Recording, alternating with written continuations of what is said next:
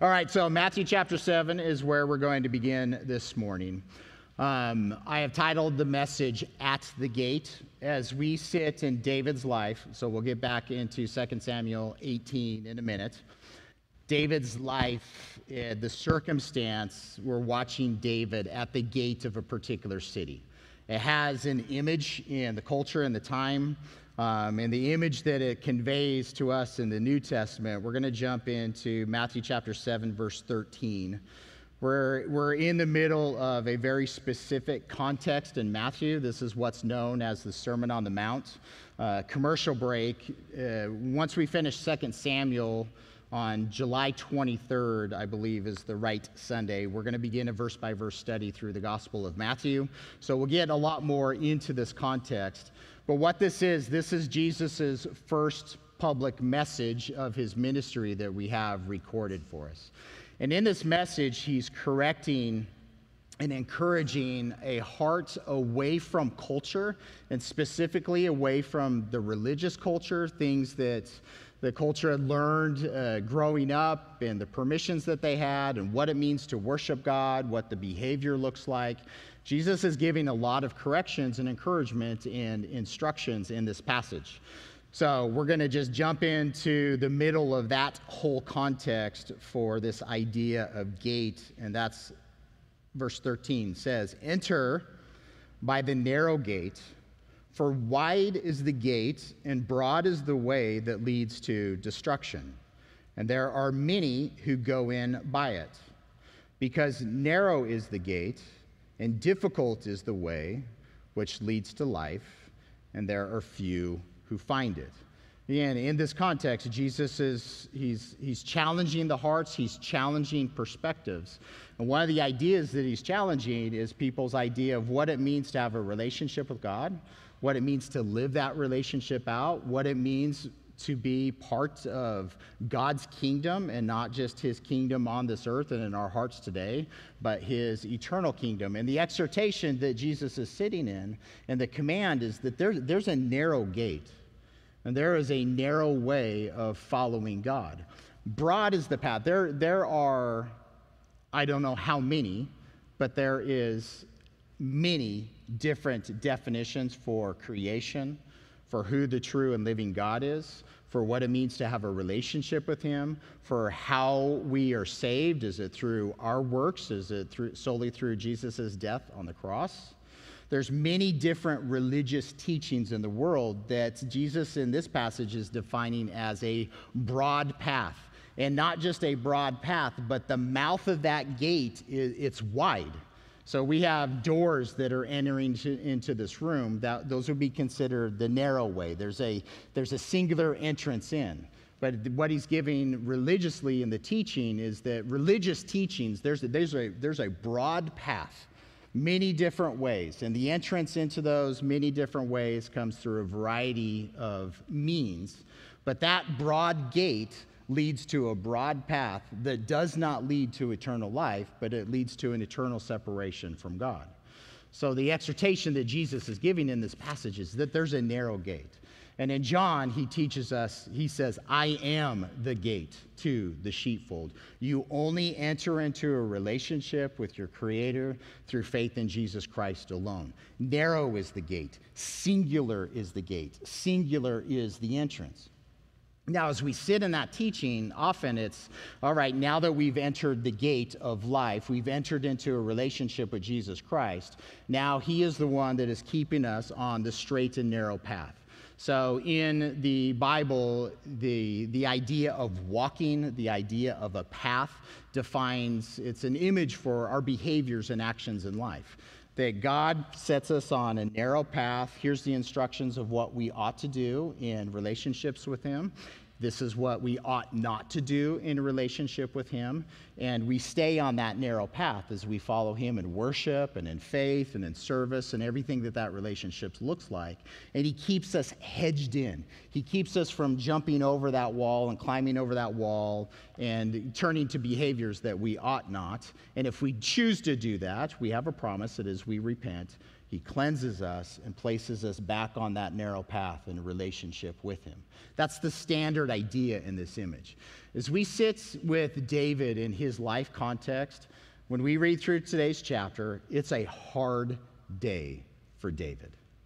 And as David is going through the circumstance of his hard day, he's living at the gate of this community. And the gate in the Old Testament, you're dealing with the point of government, judges, decisions. You're dealing with the econ- economics and the commerce of the day. You're dealing with, you have a walled city. And to get into that walled city, you have to enter in through the gate. So, as David is in his life context, he's living at this gate.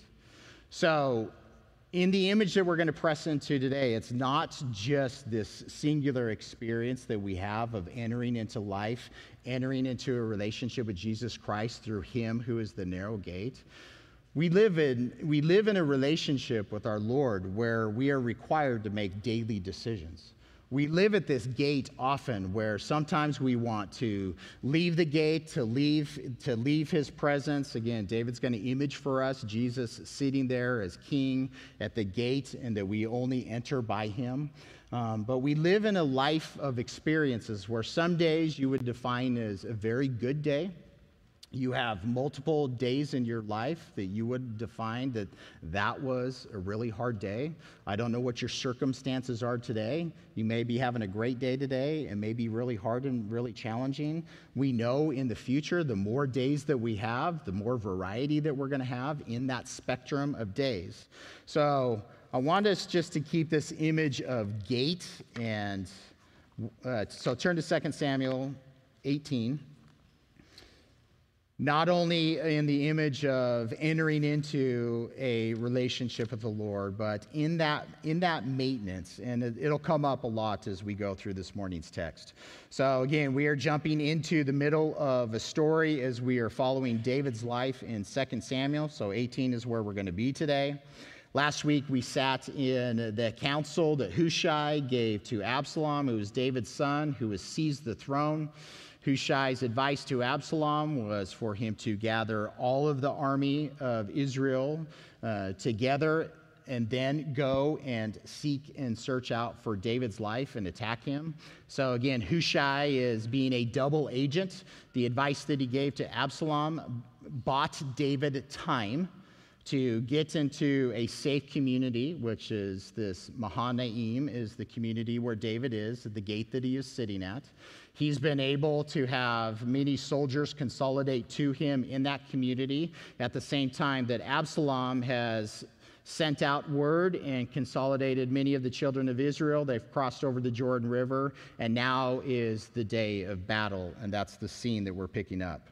So, verse 1 says, David numbered, and it's not that he counted out, but he's inspecting the people who have gathered to him. And it says that he set captains over thousands and captains uh, of hundreds over them. Then David sent out one third of the people under the hand of Joab, one third under the hand of Abishai, the son of Zeruiah, Joab's brother, and one third under the hand of Ittai the Gittite. And the king said to the people, I also will surely go out with you myself. But the people answered, I don't think so. You shall not go out. For if we flee away, they will not care about us, nor if half of us die, will they care about us. But you are worth 10,000 of us now, for you are more help to us in the city. Then the king said to them, Whatever seems best to you, I will do. So the king stood beside the gate, and it's at the hand, at the strength of this gate, and all the people went out by hundreds and by thousands.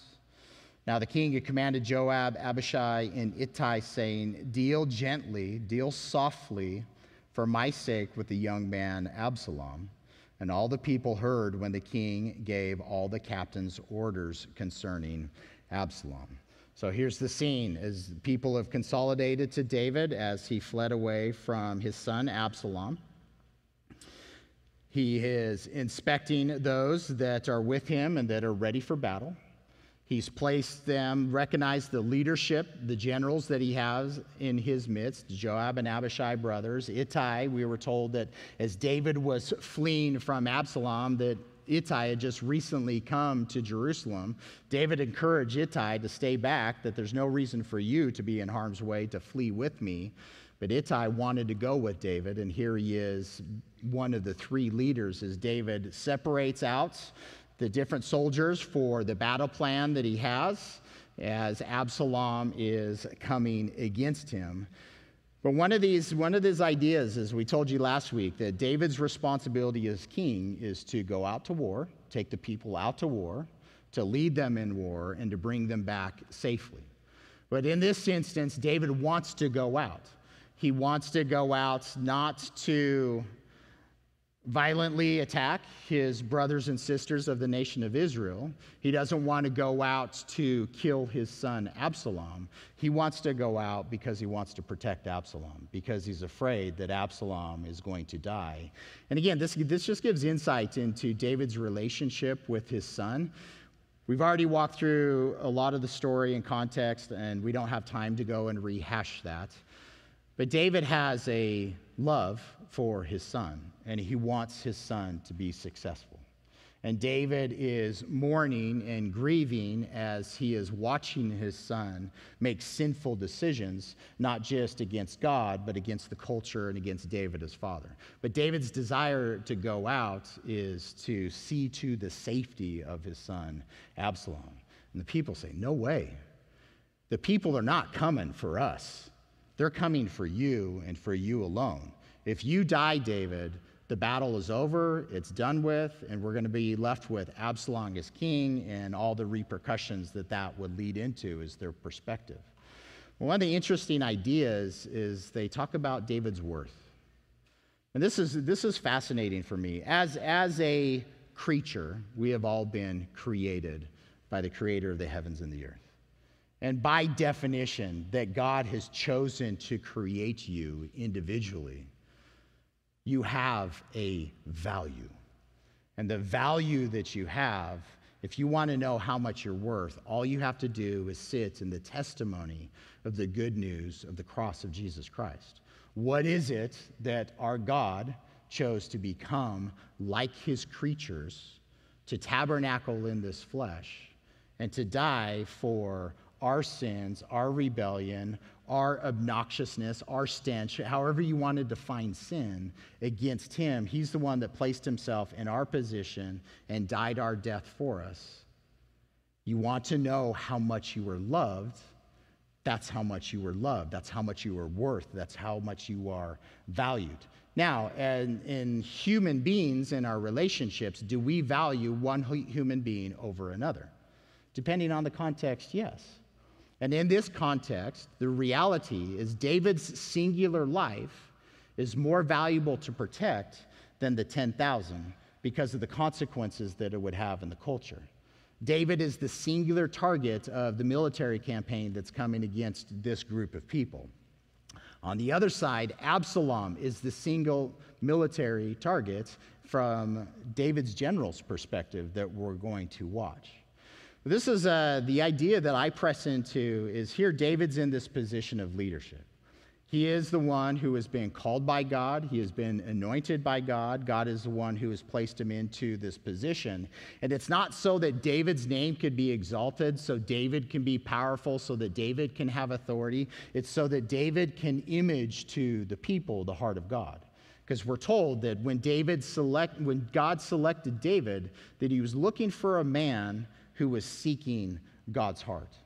So he's looking for a leader who is seeking God's heart. And the people, perspective is interesting, right? Because those who are on David's team in this picture, they say that David is worth 10,000 of them. What if you're on Absalom's team? How valuable is David? He's worthless. He's the target, He's the man that you want to execute. He's the man that you want to get rid of because you don't value David, you value Absalom and his leadership. So, the value that you find in another human being, it all depends on perspective. Do not let your heart and your mind and your life be uh, valued, uh, be appraised by other individuals. Make sure that the identity that you have and your self worth is solely tied to your Creator. Because if you are being motivated in your life through the value that other people place on you, you will be absolutely miserable because you can't please everybody. As David is sitting in, some are valuing him highly, others are valuing him poorly. If he's sitting in the emotion of that, he's going to be all over the map. And David's focus. He's focused on the Lord, but he also is focused on the heart for his son. And the same goes for me. Many of you would hold me in high value that I am giving you an added benefit in my service to God and my service to you. And there's other people that would look at me in the same interaction with me that would not hold me in any value at all and go seek to find value that they're looking for in another. And I have to be okay with that. My worth is identified through Again, the image of what Jesus Christ has done on the cross in creating me and saving me and delivering me and walking alongside of me and putting up with me and sanctifying me and all the promises that He has given me to the future. I am so valuable that He has promised to cause me to be a co heir with Christ for all eternity. And it's the same gift that he's given to every single one of us. That's where our val- that's where it needs to be grounded in in that emotion. I think it's a, it's a, it's a side note in this passage, but I think it preaches heavily in our relationship and how we walk out emotionally and circumstantially in life. Because many people are going to not like you for you, your personality, how you serve. And what can you do about that? You listen, Lord, change me where I need to change, but we can't please everybody for sure. And David is sitting in that. So David submits to the recommendation of those around him. And again, David's heart and his perspective is, is he's looking for his generals as they go out to battle. Don't kill my son, is David's instruction. Deal with Absalom gently. Go ahead and kill anybody else that you need to kill to get to Absalom. But when you get to Absalom, bind him, bring him back, be gentle.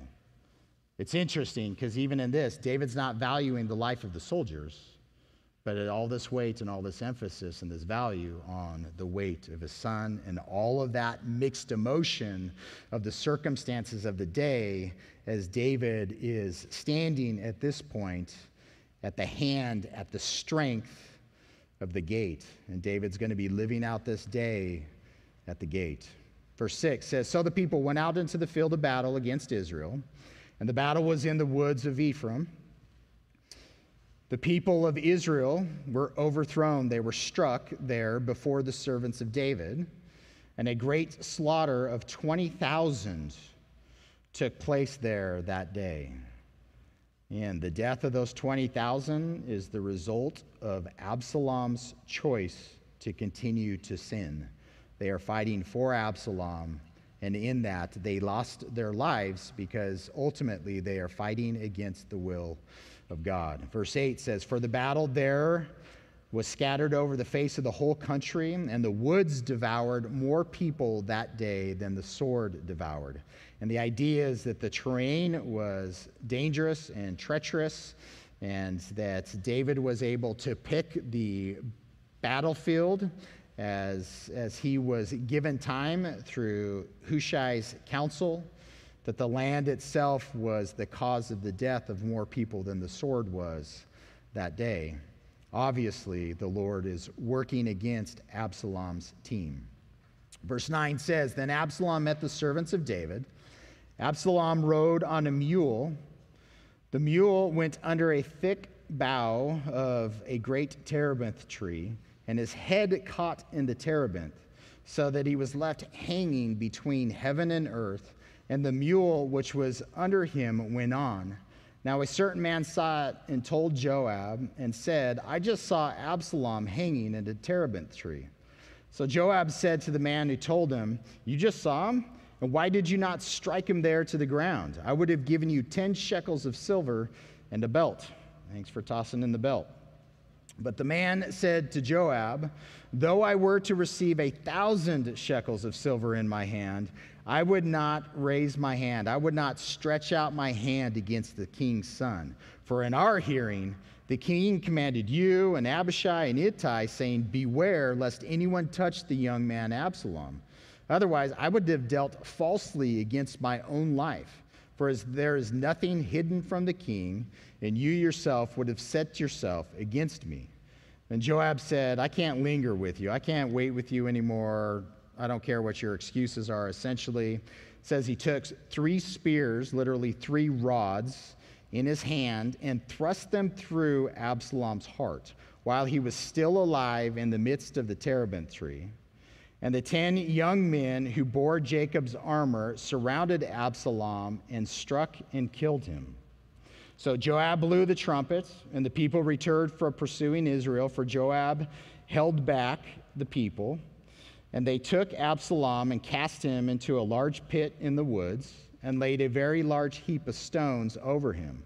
Then all Israel fled, everyone to his tent. Now, Absalom in his lifetime had taken and set up a pillar for himself, a memorial stone, which is in the king's valley, for he said, I have no son to keep my name in remembrance. He called the pillar after his own name, and to this day it is called Absalom's monument. So here's the scene as Absalom is on his mule. He's on his horse. They're in the woods of Ephraim. His horse takes him under the branch, uh, a lower branch of an oak tree, and his head, his hair, his glorious hair gets caught up in this tree. And the mule keeps going on, and he is left there, neck stretched out. Can you imagine?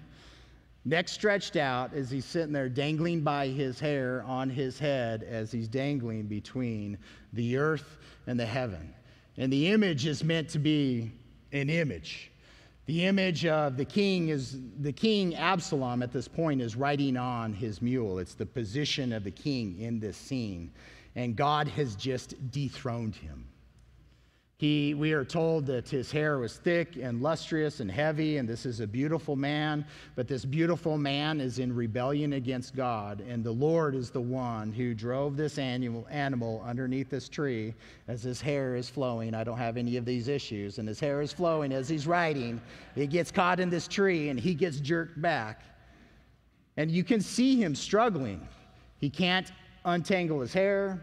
He doesn't have a dagger to be able to cut his hair off to get out of this tree.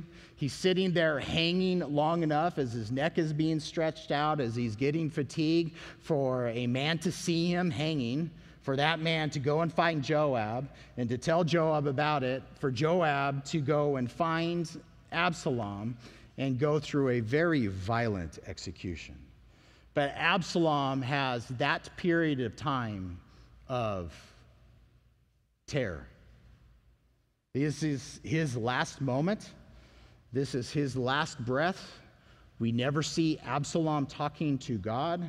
I hope that he cried out to his creator in that moment as he's hanging from that tree, recognizing that it's God that's fighting against him because he is fighting against God. But we don't have that testimony in that story. What we do have is the testimony that Absalom is cursed. In Deuteronomy 21, we have a very strange sentence at the end of that chapter that whoever is hung by a tree is cursed. The image of if you have a public execution, you hang somebody from a tree, there it's to be a very public display. This person has sinned against God, against the community, and because of their sin, they have lost their life. It's a public testimony. But God said, don't let that body continue to hang there because that's not right. Cut the body down and bury it before the sun sets. But here we have the image that Absalom is cursed by God because Absalom is in rebellion against God. You can go sit in Deuteronomy 27, 28, where you sit and God specifically expressing here is an individual who is cursed because they're in rebellion against God. Here is an individual who is blessed because they're in obedience against, uh, towards God. In that list of cursings, you can see at least two that Absalom is clearly guilty of. He has not honored his father, and he has slept with his father's wife. Specific curses that God called out to the individual. So, this image that God is giving to us and that he gave in Absalom's life is a man who is cursed. He is hanging in a tree, and he is cursed by God because he has been in rebellion against God. Now you sit with Joab and the soldiers. Joab is an extremely violent man, and Absalom's death is an excessively violent death. So the my translation says that Joab takes up three spears and he thrusts them into Joab's heart. The word is for it's a stick or a rod. It's usually a rod, and this is something that you would beat with. So it's not the language is difficult because so you're telling me that Absalom stuck three spears into or Ab, Mo, I'm going to get the word right. Joab struck Absalom with three spears in his heart, and Absalom was still alive to get beaten to death by the other men. So the language, the, the picture is hard to walk through in what's being described, but what is being described is an excessively violent death. Joab is a violent man, and his violence is going to lead to his death underneath Solomon. We have watched Joab and his brothers in their violence multiple times. We're going to see Joab's violence a couple more times before he dies. But here, he's sick of listening to the messenger, and the messenger saying, Hey, if, if I were to have executed Absalom, I would be, I would be uh, deceiving my own flesh and my own soul. I would be living out a, an action that is against the will of my king. And it's a great heart for us to express towards our King and towards our Savior that we wouldn't allow our hearts to be deceived in a way where we're justifying our rebellion and doing what we want to do against the command of our King. So this soldier is saying, Hey, I'm not going against the command of the king, and you're not going to trick me into it. If you want to do it, you go ahead and do it, and you be responsible for it. And we watch that play out in Joab and David's relationship later on. But here, Joab, strikes Absalom as he's hanging in a tree, essentially beating him out of the tree. And once Absalom falls to the ground, you have ton, 10 other men who jump him and beat him to death to the point where they don't want David to see the body. That's what this story is expressing to us. It is excessively and extremely violent. They throw his body into a pit because they don't want King David to see the body. They cover his body with a heap of stones. In this judgment, against David's desire, feeling justified in their own actions and their own behaviors. And there's enough people that are involved in the execution of Absalom that David can't go to one man and say, You killed my son, because many hands were in the beating. Do you have the picture? That testimony is going to get to David's heart, and we're going to see David's response to that in a minute. Verse 19 Then Ahimaaz, the son of Zadok, said, Let me run now and take the news to the king, for the Lord has avenged him on his enemies. The Lord is the one who is judged, the Lord is the one who has vindicated. And this is the news, the good news that Ahimaaz wants to run to David with. And this is the other imagery that we want to sit in, and the idea that David is sitting at the gate. In the New Testament, we have this image that there's many people who they are living at the gate of destruction, right? They're sitting in the broad gate, they're living out their life. Some of them it's willful, some of them are ignorant, but the beautiful feet and the beautiful mouth and the beautiful heart of the person who runs to them with the gospel, we're told that, that that's a beautiful experience. And this is the idea that we have in Ahimaaz. Ahimaaz wants to run with the good news. He wants to be swift of feet and to have the good news in his mouth to go communicate to David that Yahweh, your creator, has saved you. He has delivered you. He has judged your enemies. He has vindicated you. He has avenged you. Is that good news? That, that's the gospel. That's what we run to people with the good news. Your king has vindicated you. Your king has paid for your sin. He has freed you from all of the attacks of the enemies. You are free, you are his. Here's the good news. And that's the excitement of this evangelist, Ahimaaz. He wants to run and go tell David. But Joab doesn't want him to go because it might be good news for a bunch of the people. It's a good news. They just won the battle, right? Their target has been executed. Battle's over. The tribes of Israel have departed and left. The battle's over. We've won. It ought to be good news in his mouth. But Joab knows what's occurred. He knows that Absalom is dead. He knows David's heart towards his son Absalom. And he knows that David is not going to receive this information as good news. It's going to be a mourning for David when he hears this news. So Joab turns back to Ahimaaz and says, I don't think you're going to take the news today. You shall take the news another day when it's actually good news. But today you shall take no news because the king's son is dead. Then Joab said to the Cushite, so this is an Ethiopian, he's a foreigner, send that guy, you go and tell the king what you have seen. So the Cushite bowed himself to Joab and ran. And Ahimaaz said, uh, the son of Zadok again, said again to Joab, Whatever happened, it just be what may, please let me also run after the Cushite. And Jonathan, why? Well, will you, will, why will you run, my son, since you have no news ready? Uh, the Cushite is sending the news that David needs to hear. You don't need to add any other testimony. You don't need to be linked to uh, the king's son's death in any way. And then Ahimaaz says, Whatever happens, be, be what may, just, just let me go. So he said to him, Run. Then Ahimaaz ran by way of the plain and outran the Cushite. See that uh, Peter, or sorry, John outrunning Peter, right? To the tomb of Christ. Now, David was sitting between the two gates. So, in this city, you're going to have an inner wall and an outer wall. So, there's an inner gate and an outer gate and how the city is structured. David is sitting as king. He's in that position of authority and that position of power, as there are watchmen waiting for news in regards to what has gone on this day on the battlefield. So David is sitting between the two gates. And the watchman went up on the roof of the gate to wait, uh, to the wall, sorry, lifted his eyes and looked. And there was a man running alone. Then the watchman cried out and told the king, and the king said, If he is alone, there is news in his mouth. And he came rapidly and drew near. Then the watchman saw another man running, and the watchman called to the gatekeeper and said, There is another man running alone. And the king said, He also brings news. So the watchman said, I think the running of the first is like the running of Ahimaaz, the son of Zadok. Do you have a specific way you run?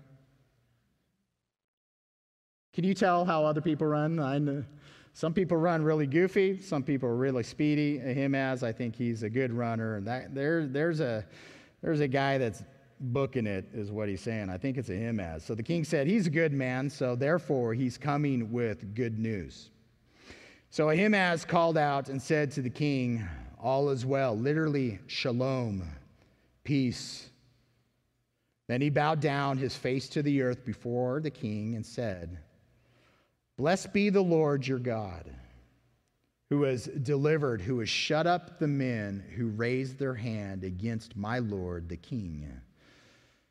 What does David want to know? The king says, Is the young man Absalom safe? Is the young man Absalom shalom? Ahimaaz answered, When Joab sent the king's servants, and me, your servant, I saw a great tumult, but I did not know what it was about. For whatever reason, Ahimaaz wants to be there. He knows that Absalom's dead, but he's going to let the Cushite deliver that information rather than himself. Again, because of all the cultural implications here. Verse 30 The king said, Turn aside and stand here. So he turned aside and stood still. Just then the Cushite came, and the Cushite said, There is good news, my lord the king, for the Lord has avenged you this day of all those who rose against you. And the king said to the Cushite, Is the young man Absalom safe? So the Cushite answered, May the enemies of my lord the king and all who rise against you to do harm, to do evil, be like that young man. Says, Then the king was deeply moved. He is trembling. The word is that he is quaking with fear. This has been his concern for an extended period of time in regards to his son and his son's character and his son's behavior. His fears have just become his reality. His desire is that Absalom's rebellion would lead to a reconciliation. He wanted his son to be dealt softly with. And here, as a dad, he is hearing that his son has been killed. And in that emotion and in that moment, David is quaking and trembling in all the mourning that's going on. He gets himself out of the public eye. He went, went up to the chamber over the gate and wept. You can imagine people hearing. And as he went, he said thus, Oh, my son Absalom, my son, my son Absalom. If only I had died in your place, O Absalom, my son, my son. Grieving as a father, right? True words in his own perspective that, you know, it's, it's never right to see a parent outlive a child. A child should always outlive a parent.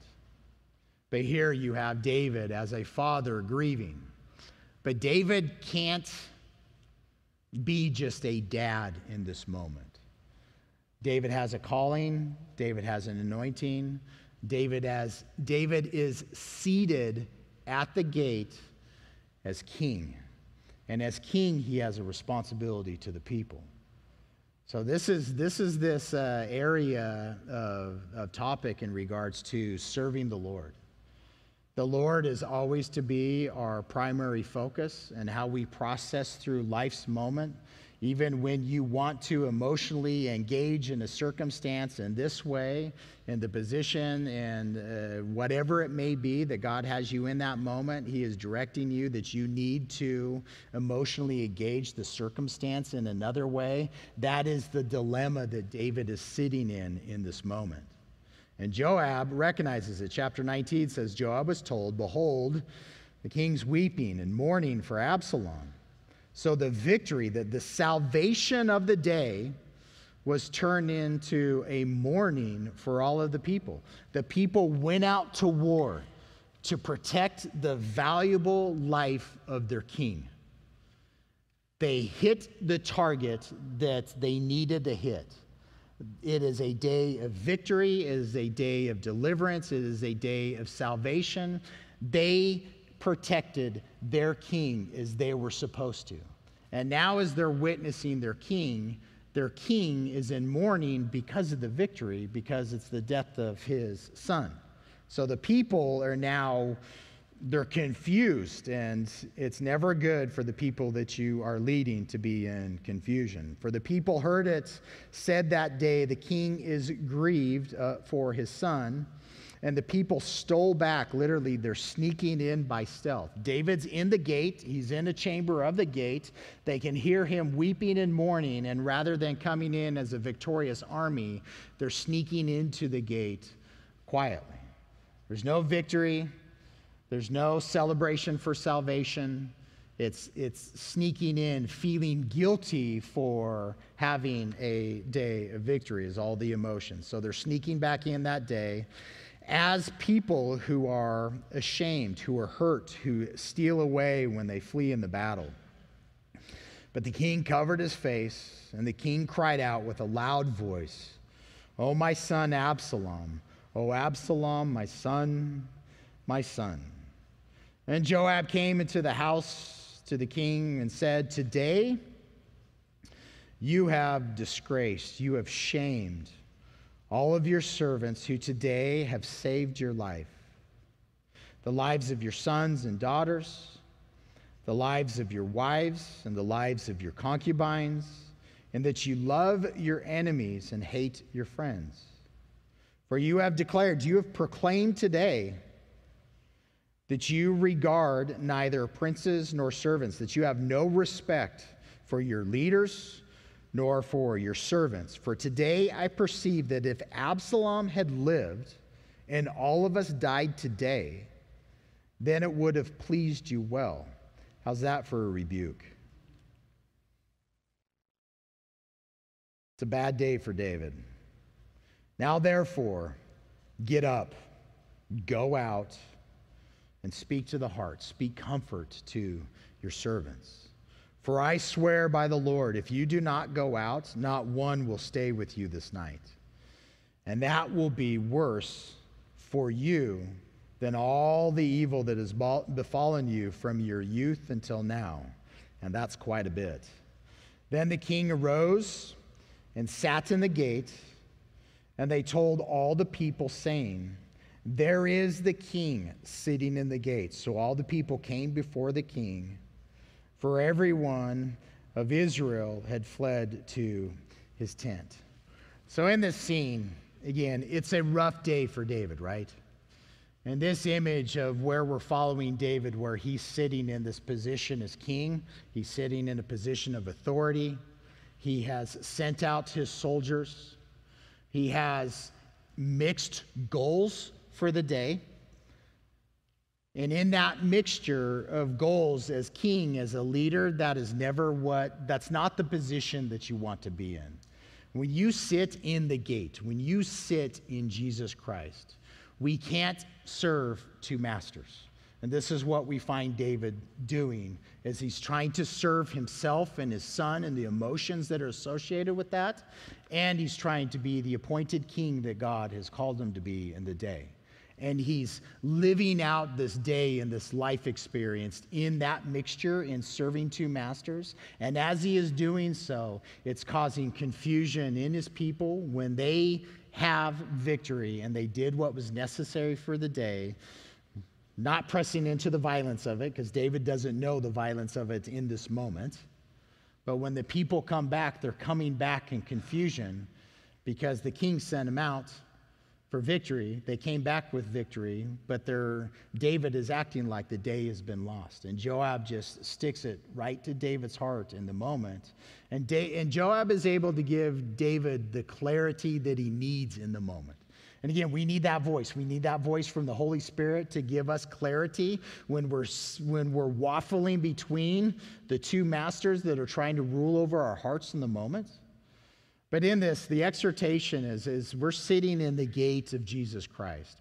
We're sitting in his authority. At the very end of this, we have David sitting in that, and all of his regalia is, as king. He's seated in the seat of authority, in the seat of the king, in the seat at the gate and he's presenting that image, speaking to the hearts of the people that what you did today, it was right, it's what you were commanded to do. And he's speaking to their hearts. He's encouraging them, even though that they had to do something really difficult in the moment. But as we're sitting in David's heart, in the man David, not just the image of the Messiah that he's to portray to us, as we sit with the man, we're sitting with the man in his relationship with God in an extremely difficult day. In David's day, could he have just crumpled in his mourning and in his grief? I mean, David, David is totally justified just to, I'm done. I don't want this position. I didn't ask for this. This is way too difficult. He's sitting in the, in the emotion that the events that have happened on this day are the result of his own behavior. So he's sitting in guilt in that moment. And David, again, he images for us a man who is looking towards the heart of God. He's, look, he's a man who is in the midst of extreme guilt extreme confusion, extreme shame, extreme mourning, extreme remorse. He's sitting in all of these emotions in that moment on that day. And what does he choose to do? He chooses to get up, wash his face, calm his heart, and sit in the seat at the gate that the Lord has directed him to sit in. Was that a difficult day for David? To me, that, to me that, that expresses faith. I, I, can hear the words of Jesus to David in that moment. David, great is your faith. Your faith has made you well. Your faith has given you comfort. Your faith is giving you strength in the moment. Your faith, as you want to mourn, your faith is giving you the ability and the strength to give comfort and speak to the heart of people who have just saved your life. David has to publicly put on a face that cannot be on on the outside if it's not a real thing that's going on on the inside. He's sitting in all the emotions of the moment, and he's willing to say, God, I trust you, and I'm going to continue to sit in you and look to you and love you and do what you tell me to do, even on a day that's a miserable day and it's really hard to do. But is the Lord worth it? And that gets back to that other statement. How valuable, not how valuable are you, and not how valuable is the person sitting next to you? How valuable is your Creator to you? Worship team, come on up. I will confess to you when I hold my God, my Savior, His Holy Spirit, His Word in light esteem, that's when I start serving the Master Blake. That's when I start serving my will, my wants, my comforts. I'll choose the easy thing and the lazy thing rather than the will of God. When I hold our God, my God, my Savior, His Holy Spirit, His Word in high esteem, when I am attending to Him, the difficult thing, it's not difficult. And it's not difficult because he gives me shalom, he gives me peace. He gives me the power to do what I need to do in the moment. That as I'm walking out those hard experiences, those hard circumstances of life, it's not that it's easy, but it is right and there is shalom. There is peace in that moment when I recognize his worth and live out that in service, in action,